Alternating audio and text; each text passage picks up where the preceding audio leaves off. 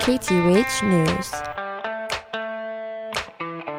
The University of Hawaii administration is asking the UH Board of Regents to consider approving the latest draft of the proposed administrative rules that will govern public and commercial activities on UH managed lands on Mauna Kea.